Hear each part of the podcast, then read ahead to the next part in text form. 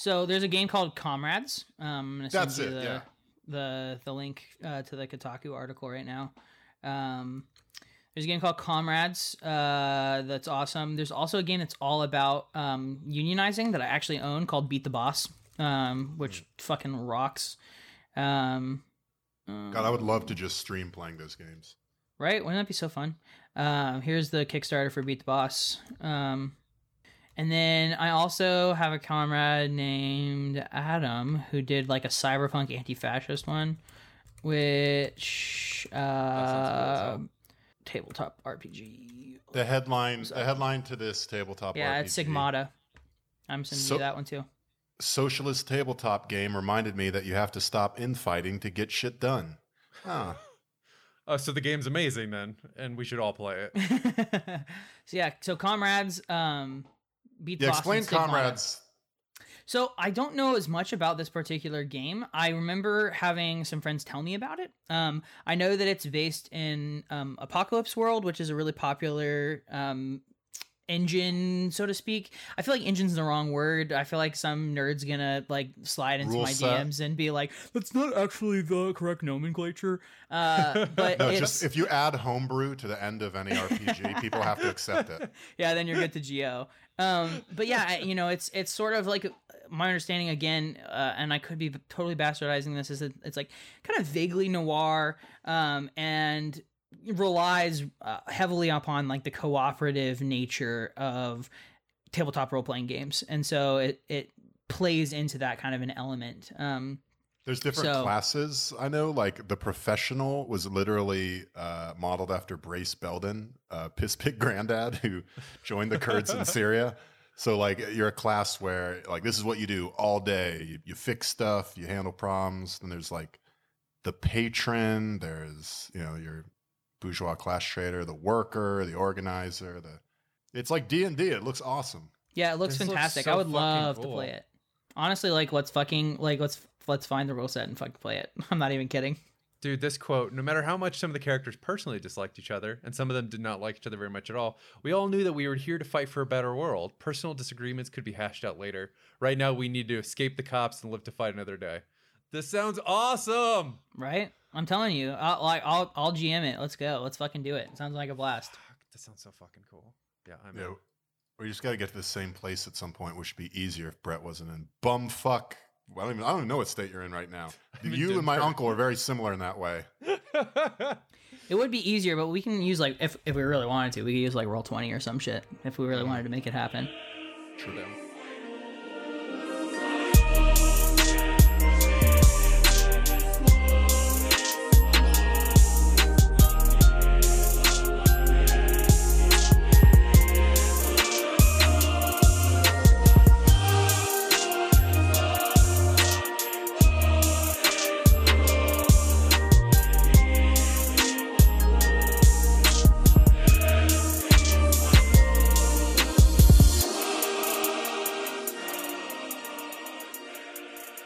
Everybody, welcome to Dumb and Awful. This is Brett at Relentless Board.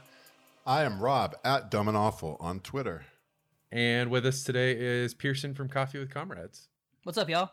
Those are like my two favorite things to swallow.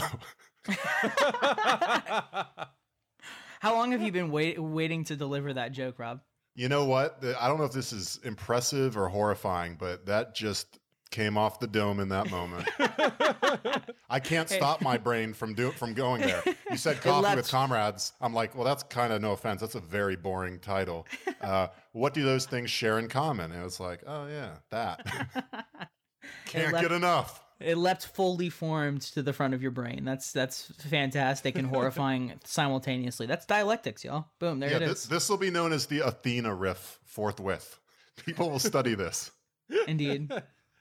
Uh, so Pearson and I met when I was in Florida, and we did a recording, and then I fucked it up, so no one heard it. Um, and he was kind enough to come back on. Thank you, Pearson. Again, apologies. Oh, no worries whatsoever. I'm glad. Uh, I'm not glad that our conversation got lost. I'm glad that we got to have the conversation in the first place. And Yeah, it was such a lovely conversation that it only made sense to come back on and chat with y'all again. And now this Easy. time Rob gets to hang out with us too. Are you gonna kiss? Maybe later. He's got a dope beard. You know how much I like beards. Birds. Oh, I, I certainly do, Brett. Otherwise, I wouldn't be around you all the time. Fuck off. Damn, I uh. should be sober and low key angry for every pod. Huh? Honestly, that's the move. yeah, Feel that energy, so- baby. Hey, uh, I know you had some important stuff to say, Brett, but I just saw the word Chance the Snapper, and my day got a little bit better. So, can you explain this? You're welcome. Okay, so we're gonna do some Florida news first, and I just I get all the Florida news delivered to my inbox because I'm a psychopath and I find it entertaining. but this story I was fucking dying at, and I'll just read the headline for you. Elusive alligator Chance the Snapper finally caught by Florida expert in Chicago Lagoon. What? Also, the, the the picture that is directly below the headline is just priceless. It's this like person with no neck and just like his beard is is probably a good three quarters of his face, and he's just carrying a tiny little alligator. okay, first of all, I was going to say Chance the, Chance the Snapper is a, a funny name, but if you've got a gator such that you need to call Floridian to travel up and take care of it, that doesn't really track to the diminutive uh, rapper. But then I saw the tiny little gator, and yeah, I see it. it's that is a very small gator, like not remotely a problem. But I do love that it's Two Pocadile, huh?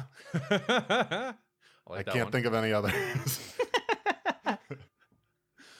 Uh, Cayman? Are there any rappers that work with Cayman? Guys, let's word cloud this. We'll get there. Okay.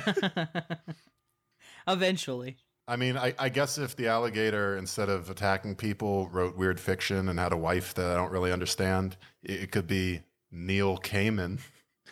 I want to. I want. I want to die. Please, Brother, please that's let- why I'm here. You think I started this pod because things are Please going God, well? let this joke end. oh, you guys continue on while I Google what the genus of alligator is. Okay, uh, it's also the genus could also be known as a dodan. So, what if instead of a, an alligator, they got really into art and moved to the Caribbean and uh, painted the scenes there, and and it was. Oh, I guess that's just alligator go gone. I don't really have wordplay for that.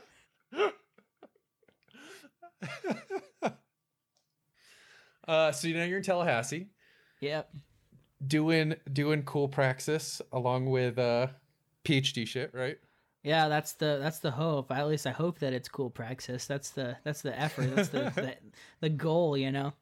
Honestly, just any praxis w- would be fine at this point. Didn't Tallahassee like literally have uh, "We should secede" a rally at the Capitol like a bit ago?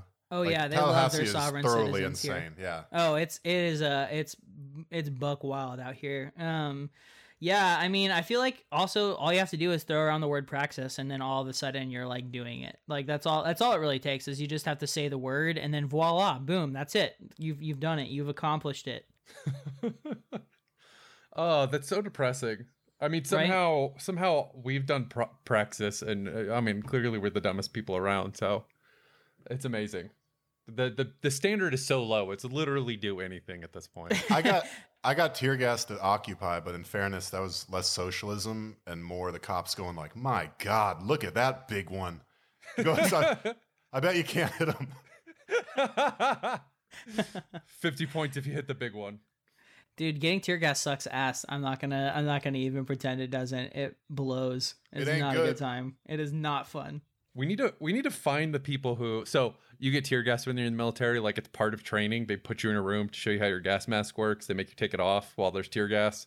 Take a deep breath, do a reporting statement, and then you're allowed to leave so that you understand what the experience of getting tear gassed is. One and two, you know how to make a gas mask work properly. But as a result, you discover that people have different reactions to it. So most people are like, you have the normal, it fucks you up for a little bit. It takes a while to like clear out your sinuses. It makes you like fucking tears stream down your face, snot pours out. It's just awful, right? Brett, which one were you? The yeah, that one. Oh, okay. Then you have the ones where You can't control it. Like it, that's one of those. No, you really cannot. It's a genetic thing. Like, Yeah. uh, I I did it because it was this uh, like FDNY thing that was uh, anyway. Uh, it is miserable. And like most, we had a couple people throw up. Me, for some reason, the, the way my body responded was that I, I produced like a like a cigarette and I smoked it really cool and I just said some pimp shit that I can't remember.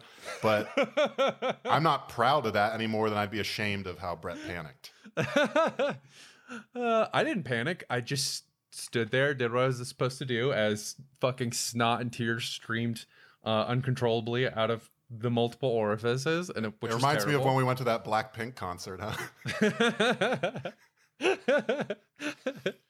but there are know, I didn't know you felt that way about Jennie. she's just so good. She's so incredible. That's how you know you're lying. uh, but there are people who genetically it does almost nothing to them. Where it's like, wild. yeah, like let's recruit those people. Yeah, Find let's get all of those them. people on our side. Shit. See- That was always Um, something that weirded me out with like medicine. Like, you know, I've, I've been, I've had the same health issues that everyone else in the world has had, right? And it's funny how some medicines they'll give it to you, and it's just like, oh, yeah, I guess that does nothing for you. I know for everyone else's biology, like it's basically fine, but everyone has those things where your body's just like, nah. It's This is, a crapshoot. yeah, this is the idiosyncrasy of my particular biology. Is this isn't going to work out? And again, That's a Brett's good get- sentence. That's the idiosyncrasy of my particular biology. That is a good sentence. Yeah, I have a master in fine arts. America apparently thinks I'm one of the most creative, smartest, best people in the world. I have a degree that proves it. Don't ever, until you get your PhD, you call me sir. Yes, sir. there we go. uh, do you have your PhD person, or are you just working on it? No, I have my master's. I'm working to, towards getting my PhD though. And it's it's in lit. Yeah, it's in literature, media, and culture. So it's a it's a kind of like a broad based thing, like where I can kind of do whatever the fuck I want with it, which is nice because generally speaking, you can't do garbage with an English degree. So at least I can pretend like I can leverage it for something. Yeah, I joined the military with my English degree, so you know, good shit. No, I mean, there's going to be someone eventually that's going to want a very niche, very nuanced take of Jude the Obscure and the Jewish diaspora. And you're going to have that. And then you're going to make a million dollars. So go get that PhD. I think it's going to be fine. Fingers Every- crossed. all the people in the MFA that were like, I think I can blow even more money, that went on to get a PhD, all their theses are like theses, are just like the most specific, unimportant shit in the world. It's a weird system. It really is. I mean, it breeds this sort of like hyper commodification of obscure, boring minutia that no one in their right mind would ever give a shit about. And Brett, that's why you that's one of the problems you have with the left in general right now, right? Is because uh, you believe that sort of the rank and file have been disempowered so much that academia's filled the void and their model of thinking just does not track with the sort of rubber meets the road uh, praxis you need, right? I mean, that's a really nice way of putting it. I would just say, I, you guys, you don't have to say it every time I talk. It's fine. yeah, that's my working theory. They're all academics, and academics are fucking insufferable. Yes, uh, I, I, and I can tell you as an academic that we are indeed totally insufferable. We fucking are awful. I've I been mean, getting like, that, yeah. the the whole i mean the whole the whole thing is just absolute ass. Uh, we're in the midst of probably the the most damning crisis in higher education like ever seen. And also like just before i go any further the whole idea of like quote unquote higher education is is, is in and of itself this sort of technocratic elitist notion to begin with. Um so i, I only use it uh, like sparingly.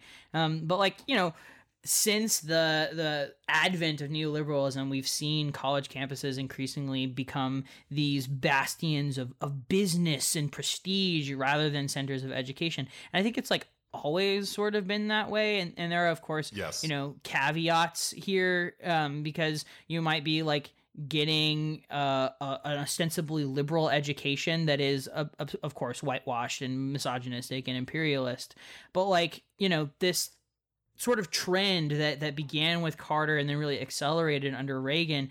And got perfected by Clinton is essentially robbing the academy of what its sole purpose ostensibly is, is to be, which is to teach, right? You have this ruthless system that engenders, um, you know, a sense of, of artificial scarcity and economic precarity for perpetually underpaid people and, and these overworked professors who are increasingly divorced from any sense of security and tenure and are reliant, reliant entirely upon adjunct work where they have to slave away for you know pennies on the dollar not having any conception of whether or not they're going to have an actual job in the next semester.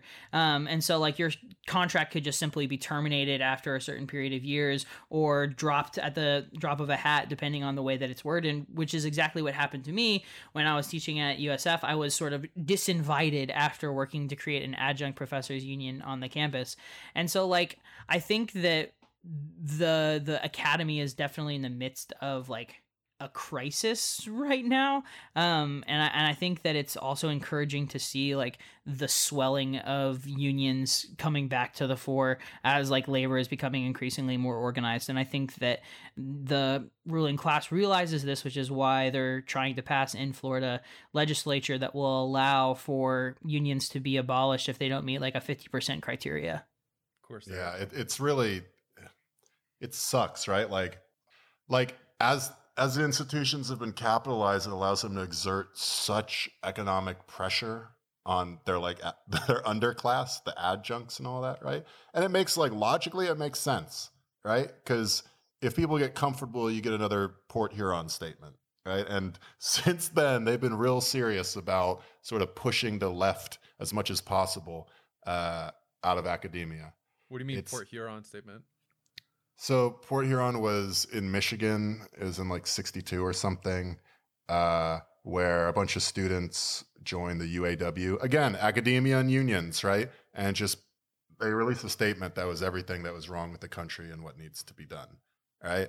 And this in '62 means it was before a whole lot of real activism and bombings and going to war and like it was a time where it really felt like leftism was a threat to America and to look up at the universities, which were usually just a class stamp, you know, get your son the stamp he needs to go get the job on Wall Street or whatever.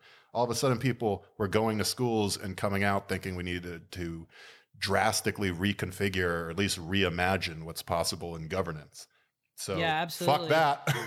I mean, like the '60s were like the last time, at least in the United States, that the left had teeth. Right, like that was the last time that we had militant did- labor unions. Don't you think they sold out to those labor unions? Oh, 100%. 100%. But I think the reason why they sold out to the to the labor unions was not so much because of a flaw in their sort of ideological approach or in their actual the practice and implementation of those ideals, but rather because of systematic purposeful sabotage by the ruling class. I think that the entire collapse of the the sort of 60s student movement can can be summarized in two distinct things and and I, I know that I'm I sound like I'm being a bit of an authority on this subject and I don't mean to be um Uh, but I uh, from from what I've studied and what I've seen and it's it's a period that I'm very interested in and that I've mm-hmm. written about Go off, King.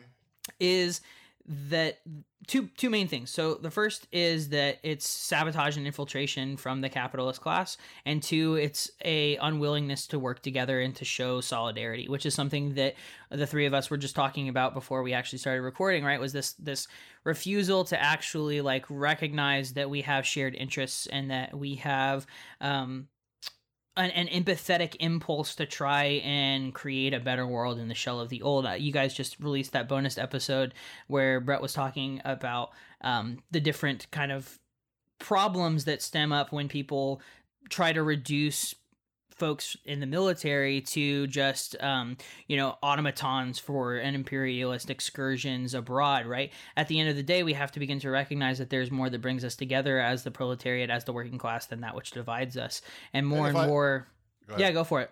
Well, I was just going to say I loved uh, the idea, the assumption that there's an empathetic impulse, uh, certainly in people on the left, but that not the phrenology, everybody here, but like people have different predispositions to fascism, to compassion, to empathy, right? Uh, I know personality tests is bullshit and neurology. Like, look, some people just don't have a particularly strong empathetic impulse. And Well, I so think that's- if we on the left, if we on the left are trying to organize, we don't have everyone to work with to begin with. Selfishness is very easy for people. So let's not alienate the subgroup that we're already starting from. Yeah, for sure. I mean, I think, I think it's uh, always good to show people how things are in their self interest, um, and that how our self interest are actually mutually beneficial and that they overlap. And I think that that's actually the first key stepping stone to teaching empathy and to beginning the the um, effort to raise class consciousness and to build uh, social solidarity is by first looking at the things that are materially affecting us, the the problems that we're having, and beginning to recognize how those problems can be interwoven to a diverse array of other issues that people are experiencing. Right, Damn, and it's so I like think empathy is praxis. it's almost almost right? like empathy is praxis. Well, I mean, like the you know the sort of um the eternal question is like, why do people fight so stubbornly for their chains as if they were their freedom? Right? You know, the the the question that motivated um Deleuze to write uh, capitalism and schizophrenia, a thousand plateaus, which is like all about like why we accept fascism, like why do we have a pro- like this propensity for allowing fascism to happen, um, and you know it's a long, verbose, ridiculous text, but at the end of the day, the the basic like impulse behind it is that the only way to behave in a world that is so utterly insane is to like to, to behave ethically in a world that's so utterly insane is to like lose your mind and to go mad. And like that's the whole like thrust of the text. And so i think that you know at the end of the day our, our our propensity for empathy from the outside looking in looks like a wild weird crazy thing. And it, and it kind of is but i think when you start to actually dissect it at the root of of our choice to be empathetic is to recognize that our freedom is in fact bound up in the freedom of others and that we ain't free until we're all free Now I know you can't see it, but I just took a, a sip of coffee and I've pushed my glasses up the bridge of my nose and I'm leaning into the mic and I'm just going to say rhizome. There you go. And all you have to say is rhizome, and you'll you'll you'll uh, you're automatically gonna sound super smart and super intelligent. That's all Fuck else takes. do you need? Brett. Nothing. Brett, rhizome. Am I I wrong? I don't know what that means. No, you just you don't. You don't. Yes, you, you, and, you, Brett. You just Yes, and. you just say yes. Yeah. Oh man, that's fucking genius. oh Jesus Christ. Look, these are look, these are the people we're going to have to get. People that don't understand Guattari. no, on, I mean honestly, you're you're And that's totally right. You're totally right, and like those are the folks that we need, and and I think that the academy does an excellent job of alienating those people, um, and not responding to their material interests and their material conditions. I think if we begin to meet people where they're at and recognize in a, in a really tangible like way, here are the things that they're struggling with, here are the problems that they have, and we actually open up our fucking ears and close our mouths for two seconds, which I know is hard for us podcasters, then we could finally actually begin to make some progress in building a militant left again. I got to ask. Uh, you mentioned uh, sort of the way that the institution alienates uh, that class of people in academia. Uh, is the alienation you feel primarily economic? Like, is it just they don't pay you, or are there things within those institutions that sort of pressure you towards not maybe performing the praxis and study and you know the stuff you would be doing otherwise? Yeah, I mean, I think it's both and. You know, I mean, I think at the end of the day, you know, um, capitalism has insinuated its tentacles into every walk of life and has done such a great, great job of sort of, for lack of a better term, capitalizing upon our interpersonal, our academic, our collegial relationships to such a degree that competition undergirds virtually every interaction that we have with each other. Right? We're con even Yeah. like so like on the internet, for example, we're constantly like trying to dunk on each other for likes and RTs. You know, in our classrooms, we're trying to one up each other uh, and try and show that we're the smartest person in the room. In the academy, people are trying to write the, the most incisive papers and argue just for the sake of arguing, not because they actually like think that the the truth and the evidence leads in this particular direction, but because it'll allow them to get published, right? Like these sorts of things are absolutely 100% engendering a sense of atomization and alienation in the academy because they are cultivating this cult of personality, this this sensation of the rugged individual rising to the top and being the the preeminent scholar, rather than recognizing that scholarship is in fact a shared work and that our um, Mm-hmm. ability to learn is something that necessarily comes from our interactions with others, and that we could never take that next step if we weren't already standing upon the shoulders of giants. Yeah, it really does. I mean, capitalism really does incentivize that sort of selfishness. I'm only vaguely familiar uh, with that world. Um, I, for three years, because I would get course credit for it, I ran a small lab for NIH through my university, uh, like just me, and then I would train people. And so my professor would have grad student candidates, the people that like made it to you know the last interviews, come in and like run the lab with me, you know, like see how they'd fit in and all that. And so just the amount of every candidate's anxieties I got unloaded on me. It- Yeah, like, that sounds absolutely exhausting. yeah, it's it's uh first of all, the entire process was horrible. You got people flying in from around the country hoping that they can get uh, you know, a basically unpaid position grinding away lab work that no one really cares about, but is just hoping that it gets cited enough that they get a little cult of personality around seeing the name at the bottom of every paper and in the footnotes. Like everything, as far as I could tell, in the cluster of maybe 15 grad students and four professors, and these are good professors. Like these are known professors. Maybe that influences things more. Uh, but it was all about like what'll get you the citations, what'll attract interest. Your organic curiosities don't motivate research and scholarship as much as like what's going to actually What gets get you a news story. What's going to make people want to book you at a conference for a keynote? right? Which is just gross and not, you know, actually a, a good way to produce meaningful, thoughtful, nuanced scholarship at all. It's it's really just a dick measuring contest. Also, uh, a capitalist scheme because it makes the end goal showing up at these fucking conferences, which are for-profit scams by weird organizations that just want to be able to fly their buddies out on a nice weekend in Philadelphia or whatever. I've been to enough of these.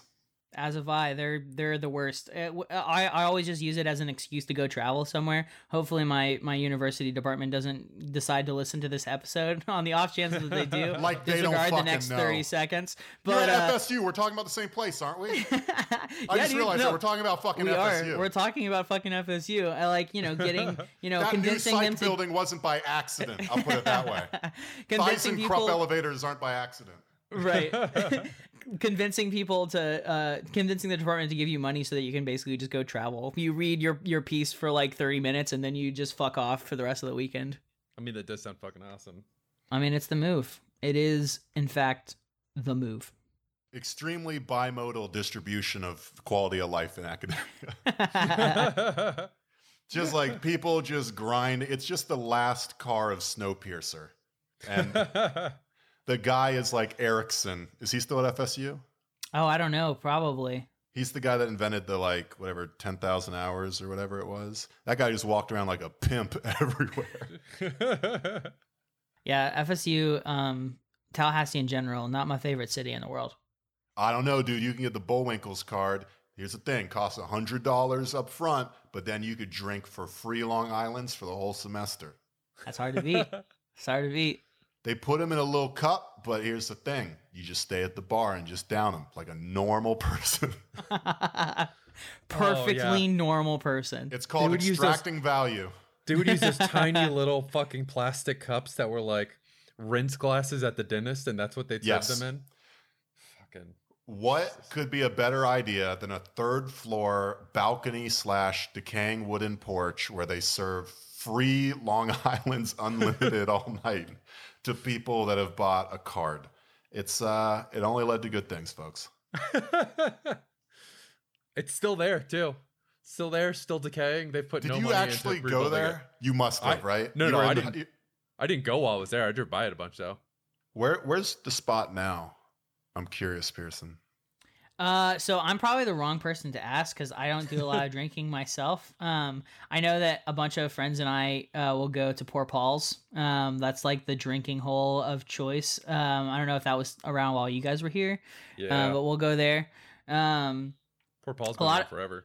Poor Paul's has been around forever. I mean, people always go to the Res, which is like uh, the the the in- racist, uh, er, like indigenous erasure name for. Okay, so get this. So just just to give you a little bit about how shitty uh, Tallahassee is, right? So so they they have this beautiful place down on like near campus called the Reservation, which for the record, the reservation is of course a reference to the genocide of Native Americans and indigenous peoples in in the so-called United States. But that's Yeah. neither here nor there. Pearson, Pearson, I'm not going to tell a res. story about how I got three separate hand jobs at the site of horrible indigenous erasure and genocide, am I?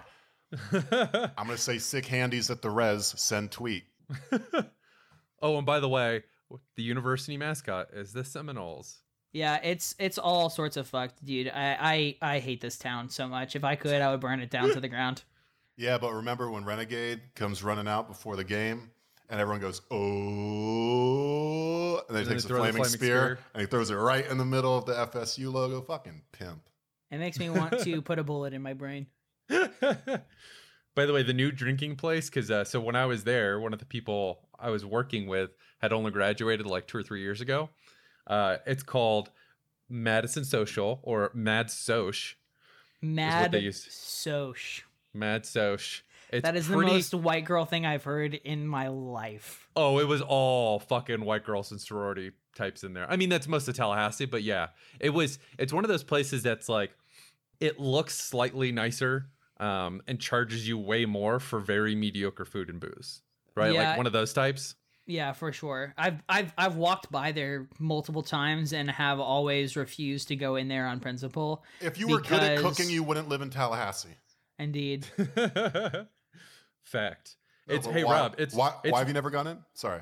Okay. Oh, because just I it, it seems like the bane of everything that I or it seems like the epitome of everything that I loathe about this city kind of cluster fucked into one ginormous awful center of of shittiness that I just have no interest in interacting with whatsoever. Yeah, it it's definitely bad, but I get why it exists, right? Because if you are someone that is upper middle class, you're going to FSU for some reason, and you're not just like there to get your MRS, you're you're aiming for professional management class. You need a place that's going to prepare you for that. And like really knock off non-organic, hyphenated, buzzy eateries or whatever that's you need to that needs to be there they need to know what that's like because wherever they get their first job that's going to be most of what they're doing that And and, it's in- calling bernie racist for some reason and it's in this like really gentrified like area of of town too that has to my understanding has just been totally transformed since y'all were down here um yeah. yeah i remember and- the neighborhood used to be cool before we got running water I was gonna say, um, you mentioned it quickly, but I'm just gonna go back to this. You helped, or you attempted to organize at USF. For people to know, USF is in Tampa. Trying to organize in Tampa is a fucking Herculean task. So that is the I- dumbest town in america I- seriously, and I it's like not the worst but it is the dumbest kudos to you, Pearson, for even making the attempt. Because like those motherfuckers, I'm not gonna say they don't deserve it, but good god. it's funny because you know you know you, and I were talking about this the last conversation we had Brett but like it's funny how you know things change because I certainly didn't walk in there and sort of magically create a uh, a a sort of left movement in Tampa rather I was fortunate enough to meet some comrades before I had moved down there and they got me plugged in and so you know things were already moving and shaking and, and I have some really really um, good comrades uh, in like mutual aid disaster relief who, who live down there and they're fucking awesome people. So like shout out to them first and foremost. Um but yeah i mean like you're not you're not wrong. Like tampa is genuinely dumb and awful as the name of the show goes. Uh they're just not a fun city. I, I lived there for only mm, six months and uh i'm glad i don't live there anymore that's for damn sure. He uh so relevant story here um about Tampa and how fucking weird and shitty it is. So, do you guys know that the there's a Trump advisor, uh, Jason Miller? Uh, very like He's rat the face Chad looking, Stephen Miller. very like rat face piece Virgin of shit. Stephen Miller, yeah, writes shit about camps. Brr. Chad Jason Miller. All he does is fuck whites. so this guy was uh comms director for like two or three days or something and then a bunch of stuff came out immediately where like he was trying to force a mit- mistress to take an abortion pill um doing all sorts of other sleazy shit. But he's trying to sue splinter and what's left of the gizmodo group for uh libel. And so as a result a bunch of things came out from that including the fact that outside of the one mistress he had that he was trying to force to get an abortion, um, he loved going to massage parlors and strip clubs, and his favorite strip clubs to go to were in Tampa. Well, yeah, because Because T- Tampa's famous for it. Yeah, because Tampa has there is a whole stretch in Tampa. Uh, we have zoning laws to make sure strip clubs aren't near anything else. So there is like a 15 mile stretch that's just all strip clubs. There's one off on its own that's been grandfathered in 2001 Space Odyssey is what that one's called. But all the rest of them are in this one stretch. I used to drive by every day on the way home from high school. That is Tampa, strip club capital of America. And that's where Trump's people like to go get their lap dances. I mean, that's where the RNC was, right? There's It's a reason exactly the RNC where was the in Tampa. RNC was. This, this at, at the risk of having Brett attacked by an insurrectionary anarchist again. I actually don't see a problem with this. Like, i Brett, if you were in Tennessee, you would probably make it a point, since you're in Tennessee, to try some of that Tennessee barbecue, right? Because it's a regional thing. That's what you Mhm. do, right? This headline extramarital affairs, massage parlor, sexual act, and visits to strip clubs. That all that seems about right for Tampa. Like that that is what you should do if you're in Tampa. well, and get a really shitty tattoo. Yeah. like sex work is fine. Okay, you went to a strip club, good, have a great time. Massage parlors, sexual act, as long as no one's getting trafficked. Like I don't none of this really bothers me. This guy just seems like a pimp. I'm sure he's racist as hell because it's Tampa, but Oh, sure. I'm. I have no doubt that he's a piece of shit. Um, but yeah, I mean, like, obvi- I think it goes without saying that you know, if people aren't being trafficked, like they and people have bodily autonomy, they should be able to do whatever they want with their bodies. So I'm not, you know, too worried about that particular note. It's the, it's the weird, you know, sort of den and general kind of uh, times and eras that we're living in with the whole Epstein fiasco that's going on currently that make me a little bit more uh, reticent to, you know, give this one the rubber stamp. Oh, so yeah. So to be clear, no issues with sex workers or the strippers at the strip clubs. My issue is the dudes. So you you guys probably don't know this because you hadn't aren't involved in stupid Tampa bullshit. There's like three people that own almost all the strip clubs in Tampa, and the big one is Joe Redner, and he is one of the biggest pieces of shit on the planet. Uh, there's so many fucking allegations of sexual assault and abuse and attempted trafficking from that guy, Jesus. but because he has so much power uh, politically in the town, nothing ever really happens to him. Like he is the worst fucking. I mean, it's he's a Tampa strip club owner who's been doing it forever. He is a monstrous piece of shit. So the other part of this story was that this dude, Jason Miller, became friends with Joe Redner, which is like, fuck you guys. Like you sought out the worst person in the city to become best friends with. Fuck you. that's not true. Ja- like I think Jameis. Winston still li- lives in Tampa, right? Oh shit, that's right. That is a hyper local joke. oh god, I forgot he's still Literally, there. no one is going to get that joke unless they live in Florida. Fuck, I forgot he's still there. God damn it. Uh yeah. I, I I just wanted to bring that one up for the Joe Redner thing because he's a monstrous piece of garbage. And, and just to relay that like this is what Tampa is. It's like half strip clubs. And it's not a like bodily autonomy thing of people choosing to do stripping. It's a whole lot of very sleazy, sketchy shit of forcing people who are getting crushed into doing stripping. Sure. And Fuck and Tampa. obviously obviously that goes without saying is reprehensible and patriarchal and shitty as fuck. So yeah, that's that's that's quite the quite the confluence of shittiness to to throw together into the cauldronal stew that is Tampa. I would just he's a Trump advisor. That's why this is news, right? Yeah, yeah. He's in that. He's also the one who literally was like, he's a super duper, um, all abortion is wrong dude who was trying to force a mistress to have an abortion. Very good, very good, and also nice. Yeah, uh, awesome shit. All right. So what what's our next one here? So, uh, other Florida news. This was kind of a big deal. Earlier this week, Fort Lauderdale had to go without water for a full. I think they ended up going up to like 30 or 36 hours without water. Uh, they had some m- water main break, but it was a huge deal because an entire city, pretty fucking big city, in Florida in July, filled with elderly people, had no water for like a day and a half. Bro, I was there two years ago after a hurricane, and it took like two weeks to get electricity. The the problem with Florida in general, but specifically Fort Lauderdale and Pearson, uh, you can probably weigh in on this. Like Fort Lauderdale, no state income tax, right? Primarily, the residents are on fixed income. They don't want any tax at all. They don't care about the government at all. I mean, in general, Florida has a I don't give a shit who my neighbor is, a stand your ground type vibe, you know, because everyone's so new and they are so just atomized by the fact that there's no social services or reason to do anything other than get Right. in your car, your home, or your work. And so we didn't have sidewalks, we didn't have sewers in Fort Lauderdale. When the power lines break, it's just like, yeah, well, you want to pay for a backup plan? Then fucking do it. And everyone goes, well, no, because you'll, in two weeks, this will be fixed and I won't have to think about it again. It really is sort of an ideal, insane libertarian uh, health city.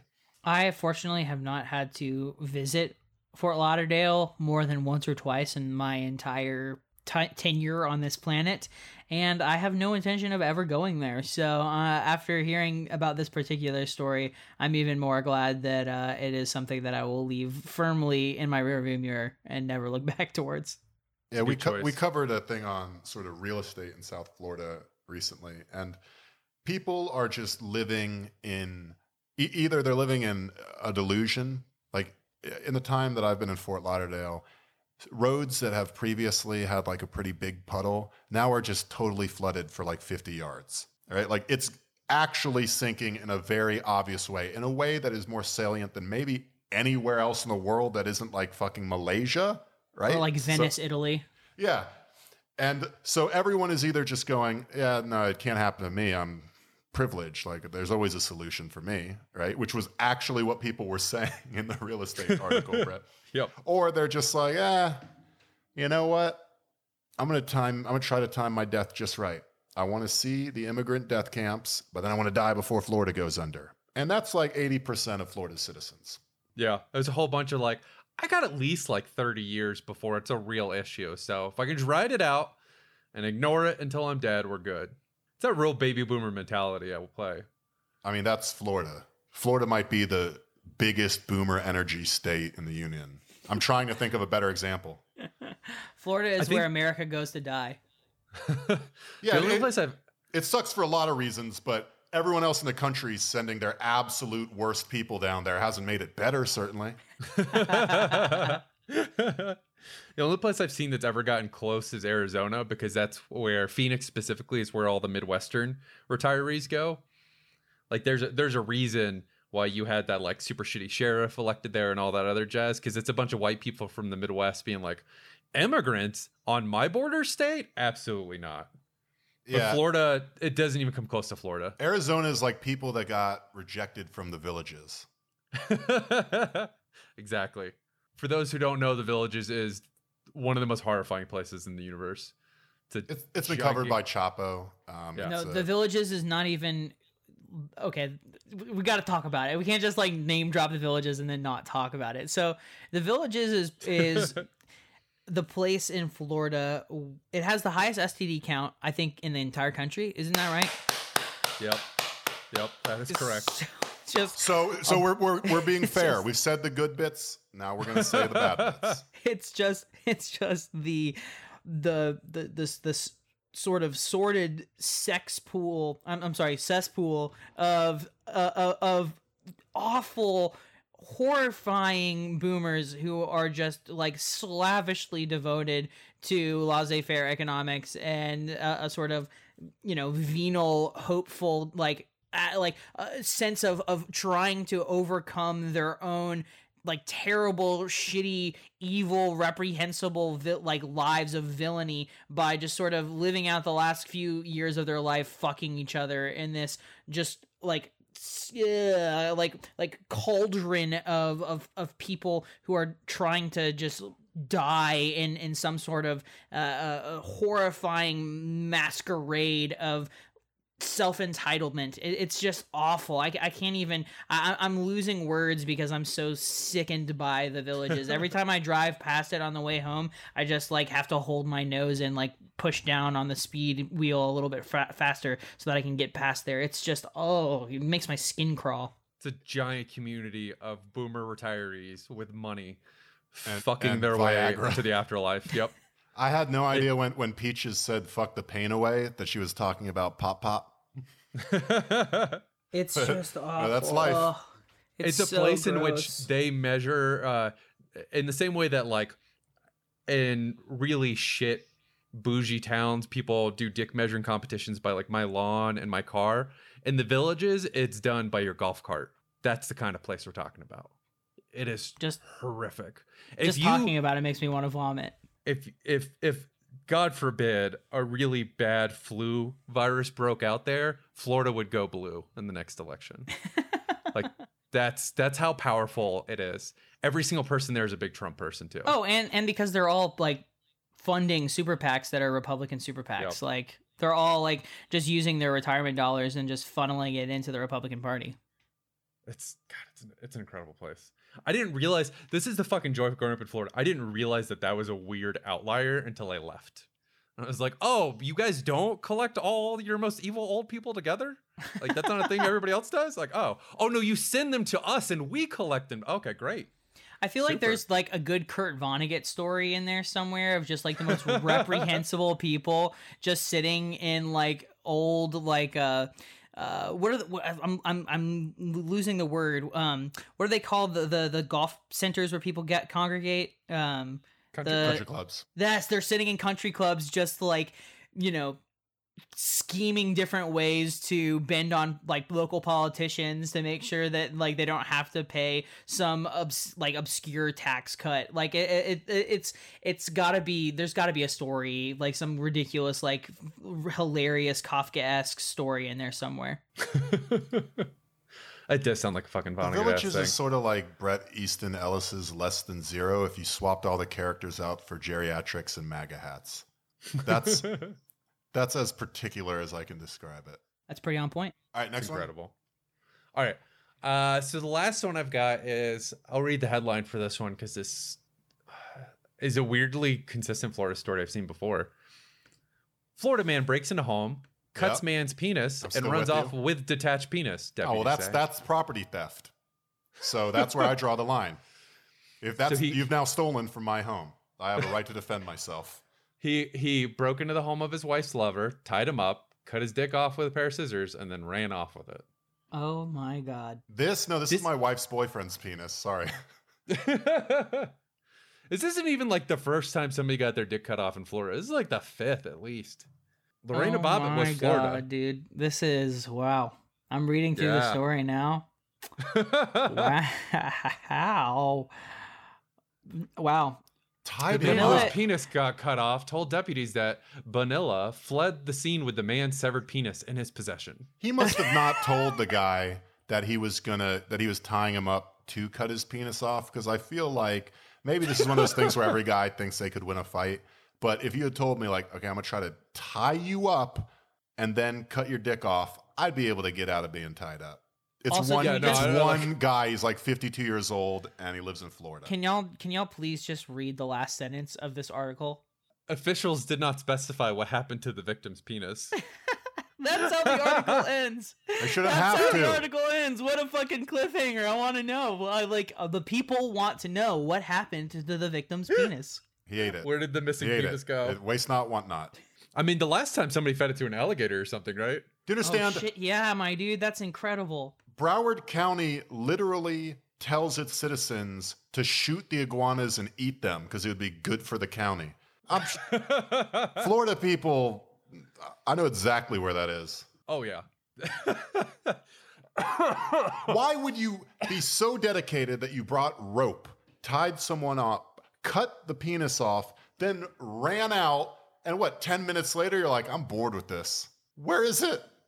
Man, I just got a dick in my pocket, going a night on the town. Yeah, I've heard that one from you before, Brett. oh, holy shit!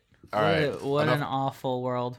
Yeah, let's let's let's uh, move to our uh, home stretch here. I think uh, general general Florida, right? Or do you want to do politics or? Yeah. Okay. So since you're you're a little a little no, you're actually active, um, doing things, doing praxis in Florida.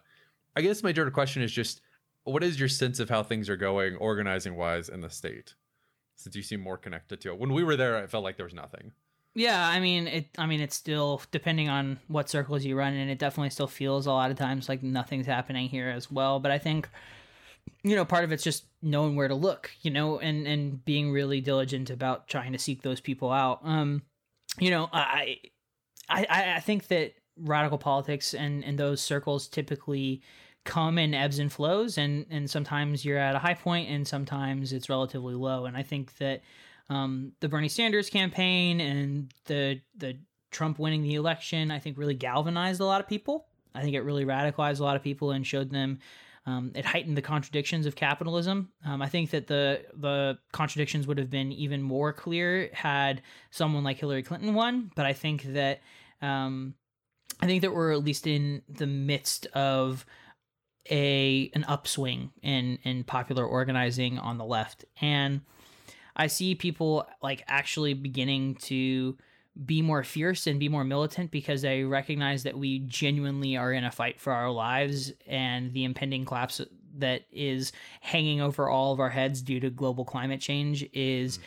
Going to affect all of us. Um, and so, I, you know, there's more anti-racist and anti-fascist organizing that has seen, you know, this huge resurgence, especially in the months leading up to the 2016 election and then following after.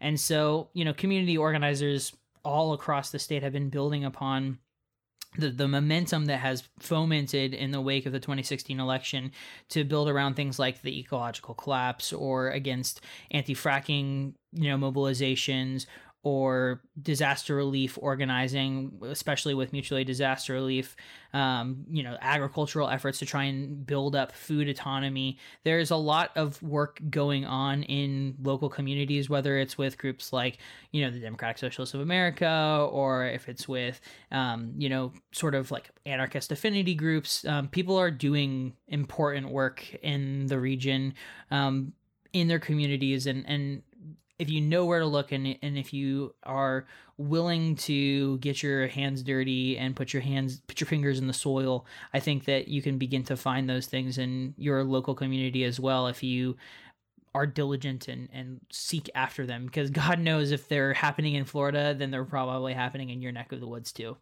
Very Fucking true. truth. The DSA locally in Florida seems awesome too. I saw the Tallahassee DSA was doing a lot of good stuff after that hurricane. DSA Miami, send me my shirt. I want the shirt.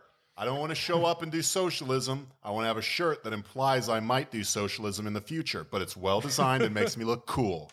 Hell yeah. because uh, honestly, what's more praxis than that, right? Um, the the actual Subscribe to the- Red Scare. no, please God.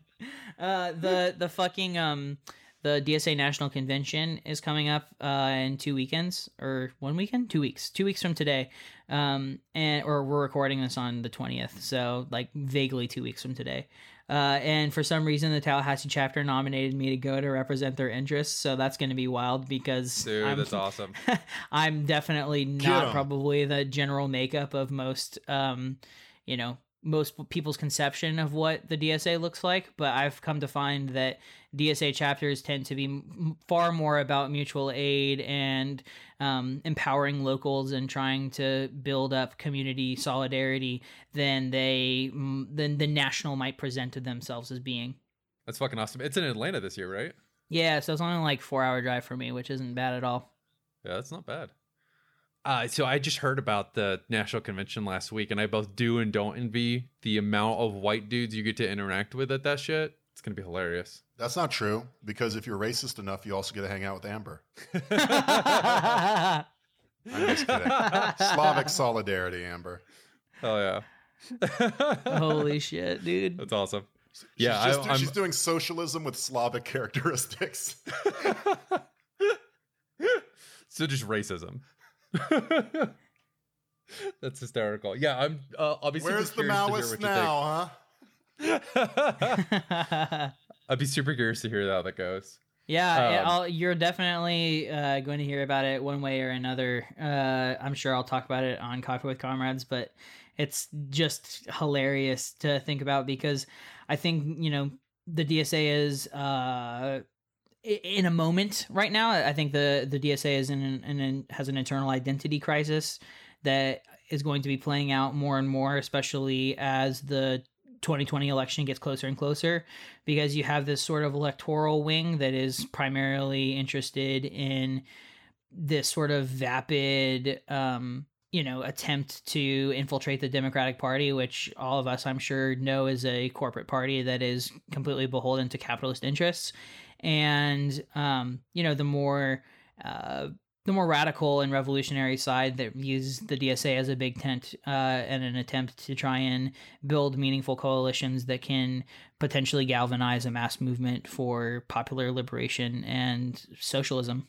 Yeah, it's gonna be interesting to see how it plays out at the Nash because this is the first one they've done in a few years, right? Um, I don't know. I think they do them yearly, but I know that this one it ha- definitely has a lot of talk about it. Well, there's- there's been a lot of buzz Mm, this one's gonna be interesting. for sure. God, uh, the idea of a lot of buzz and then facing the reality of like if someone just took a camera phone picture, it's just like a room devoid of melanin complaining. sadly, sadly, that's probably the most accurate description of the democratic socialists of America that I've ever heard. Buddy, I said you don't have to say it every time. It's so to wrap up, Mhm. general Florida question for you. So you've lived in Florida your whole life, right? Unfortunately, yes, I am genuinely sorry about that. I am too. Um, but so it goes. What can you do? Get the fuck out. I mean, it took me a while, but I mean, honestly, Yeah. yes. we both worked really hard out. on that. Yeah, Yeah, that's uh, probably believe the me- hardest I've ever worked, Believe me, I'm working on it. And we will celebrate when you escape. There was a So period we- in my life where I had to choose between living in a car in New Orleans or living in a house near the beach in Fort Lauderdale. And I was like, the New Orleans one, obviously, right? I mean, Obviously, we all make that choice. yeah, when I when I finally get out, we'll uh, we'll have a big Divinity Two LAN party. It'll be great. Fuck yeah. Let's do it. Actually, no, if we're all in the same place, we got to play those tabletops, though. Indeed, yeah, that's Yeah. that's a far better use of our time. Tbh. Uh, to re- w- w- thought general thoughts in Florida. Do you actually like it? Do you hate it? What What do you like about it, if anything? Yeah, I mean, I have a love hate kind of relationship with Florida. Like, I I love the music scene here is surprisingly really great. Um, the people here are very good and also nice. Uh, believe it or not, I am going to argue, and we can go back and forth about this. For for Florida, it has pretty good coffee, which is something that I value. Uh, and also like the What's the the comrades spot? here are really great. So like there's a couple of spots. Uh there's a, like spots in Orlando in particular that I really like. There's a roaster called Lineage uh that's fantastic. Um the shop that I used to always go to that a bunch of my friends used to work at was called Vesper, also really good.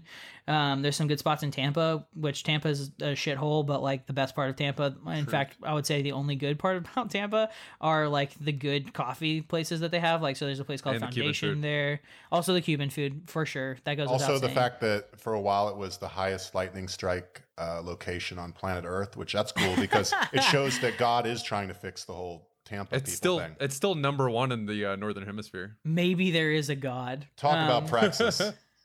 I mean, there's there's like a shit ton to do, especially like in Central Florida, which is kind of dope. I mean, that's where I lived most of my life. But then there's also Disney, which is just the worst thing. It's rough. It's very Uh, rough. it's just the worst. Uh, the humidity, 100% constant fucking humidity, and just suffering under the perpetual Oh heat God, that just yeah. continually rolls across the state in waves. And all the neo Nazis and Klan members are, uh, of course, not especially uh, something that I, I find near and dear to my heart in particular. I'll be honest, there's a lot of them down there. There's Oh my there's a obscene amount of them down here. God, there's so fucking many. It's insane. It is. And they're like Florida s- is- Swamp Klan too, which is just go ahead, Rob. Swamp Klan. Jesus. It's clan. It's clan members from the fucking swamp. I don't know. I. It's the worst DC reimagining of a hero. The Green remembers Jim Crow. Oh, Jesus Christ. That's a very good impression, I'll have you know. that actually is. No, it's really bad down there. Yeah, don't don't go to Florida. Don't live in Florida. They it only exists because of your tourist dollars. So it's you know, don't give Stop them that. vacationing there. it yeah, might if go people away. don't vacation here, eventually it'll die out and it'll be great for everybody. God, that would be that would be truly incredible. Um, Tallahassee, just uh, you mentioned that Tallahassee usually has good music because being a Fort Lauderdale person, most bands on tour, at least good bands, you know, bands that are coming up, doing good shows, they kind of don't have the time or money once they've hit Atlanta, Tallahassee, New Orleans to go on a seven hour one way trip to Fort Yeah. Lauderdale and then a 14 hour trip to New Orleans. They're just not yeah, going to do not that. gonna do that shit. No, so no, no. Tallahassee sure. ended up being a weird nexus of really good music. So, See, I heard it used to be like that, but it is definitely not like that anymore. Oh well, fuck. Why did I think anything would continue to be okay or get better? No, we only degenerate here. you, you you remember, Rob? We are in the worst timeline. Yeah, serves me Yep. right. it does. Also, it's Florida. We reflect the swamp. Everything is decaying and degenerating at all times. 100%. My my friend had a house in Tallahassee, right? The landlord, kind of like an absentee guy, right? A sinkhole randomly opened up in the back and ate like a third of the house. So the landlord, instead of like going like, "Oh, that's a problem," just bailed. So my buddy just had this house rent free as long as you're okay with the fact that a sinkhole might eat you anytime. We basically were. He had it for about a year and a half. And then when we moved him out, we accidentally bumped the U-Haul truck into the front, and then the front half collapsed. Remember that? oh my god, that's incredible. Were you I there for that? That was about that. Pat's Pat's place. Remember? Oh yeah, yeah, yeah. That's fucking amazing. I forgot about that. My um, That all seemed normal My- at the time.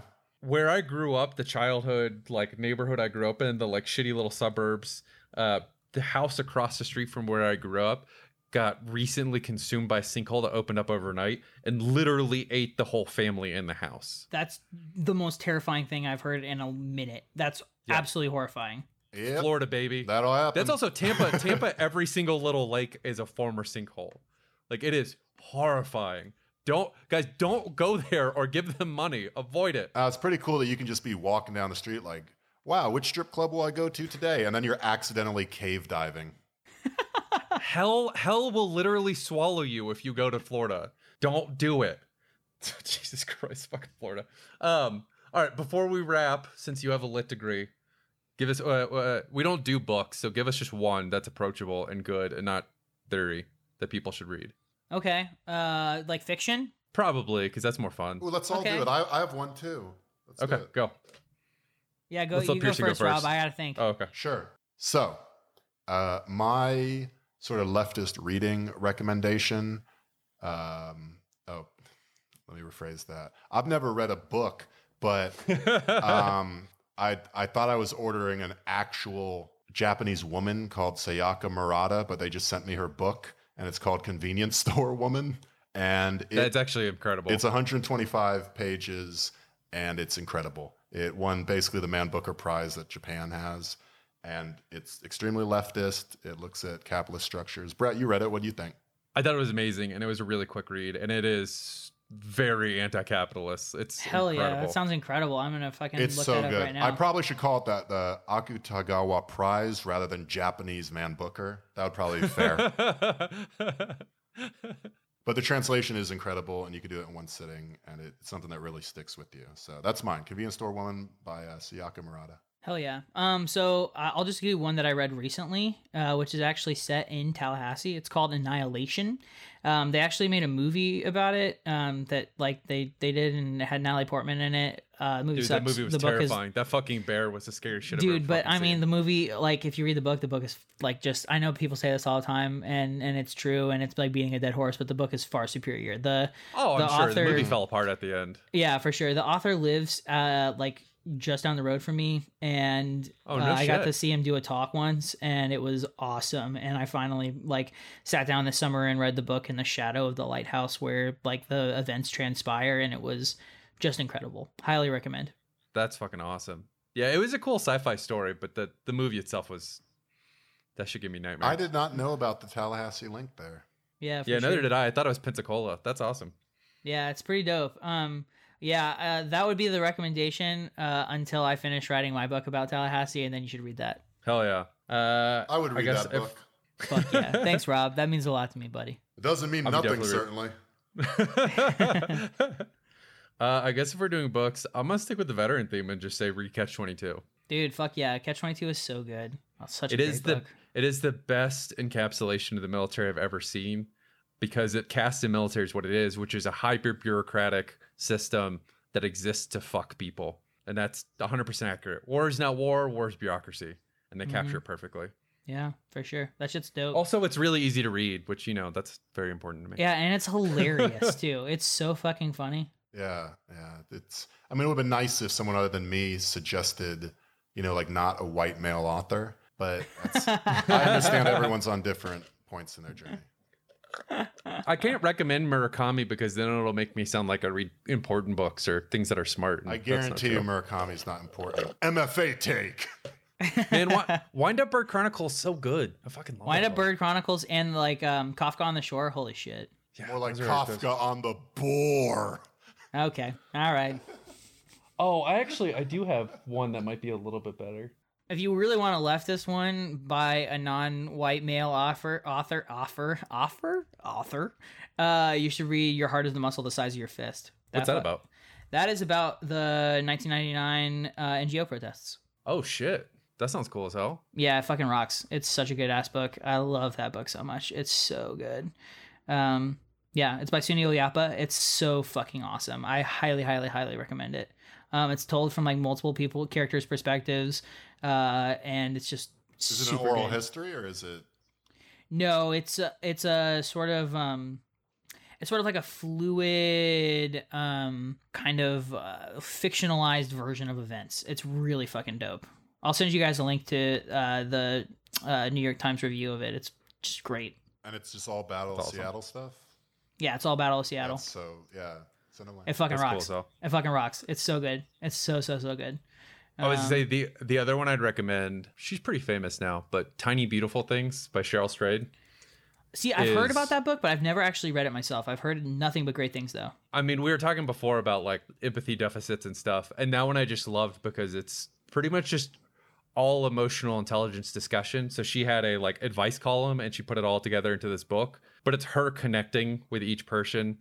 Um, it's just it's incredibly beautifully written. She's an amazing writer, and it's they're all incredibly touching.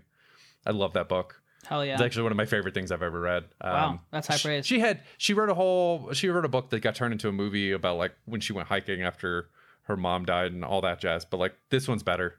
Read this, Tiny Beautiful Things. Sick. I'm gonna have to check it out. Yeah, I sorry, real quick before we're done, just because I'm going to kick myself I don't mention this. One thing that's really helped me understand the left, especially sort of the online left that I have access to, you know, interact with regularly. Um, if you can, it's I don't know if it's been reprinted recently, but you can find them. Um, it's by this author Davis, and it's called Garfield at Large. um, you can get Garfield bigger and better, but it's uh, you want it early. Garfield Bigger Than Life, third book. Garfield at Large, first book is before he started to rely on the crutch of Odie and Nermal, and, and you know it's very much the core Garfield that you've come to expect. uh, and with that, thanks y'all for listening. This is Brett at Relentless Board. She's an amazing cat. That's Rob at Dumb and Awful. Uh, and with us today was Pearson from Coffee with Comrades. Uh, Pearson, who are you on Twitter? Uh, my name it's just my name, Pearson Bolt on Twitter. You can follow Coffee with Comrades, uh, which is a leftist podcast discussing current events theory and uh, radical action. uh, uh, on Twitter at Coffee W Comrades, and uh, all of our entire discography, discography, bibliography, whatever the fuck you want to call it. All of our our back catalog is available online wherever you get your podcasts, or at www.coffeewithcomrades.com. Hell yeah. You can listen to some smart shit instead of us. All right. I don't know about all that. It's not Thanks, zero Thanks for sum, listening. okay? You can listen to smart shit and our dumb shit. Yeah, there you go. The high that's and the low, right. David Foster Wallace. I read books. Uh, thanks, everybody. Thanks, Pearson, for coming out. Take care, y'all. It's irony. All right.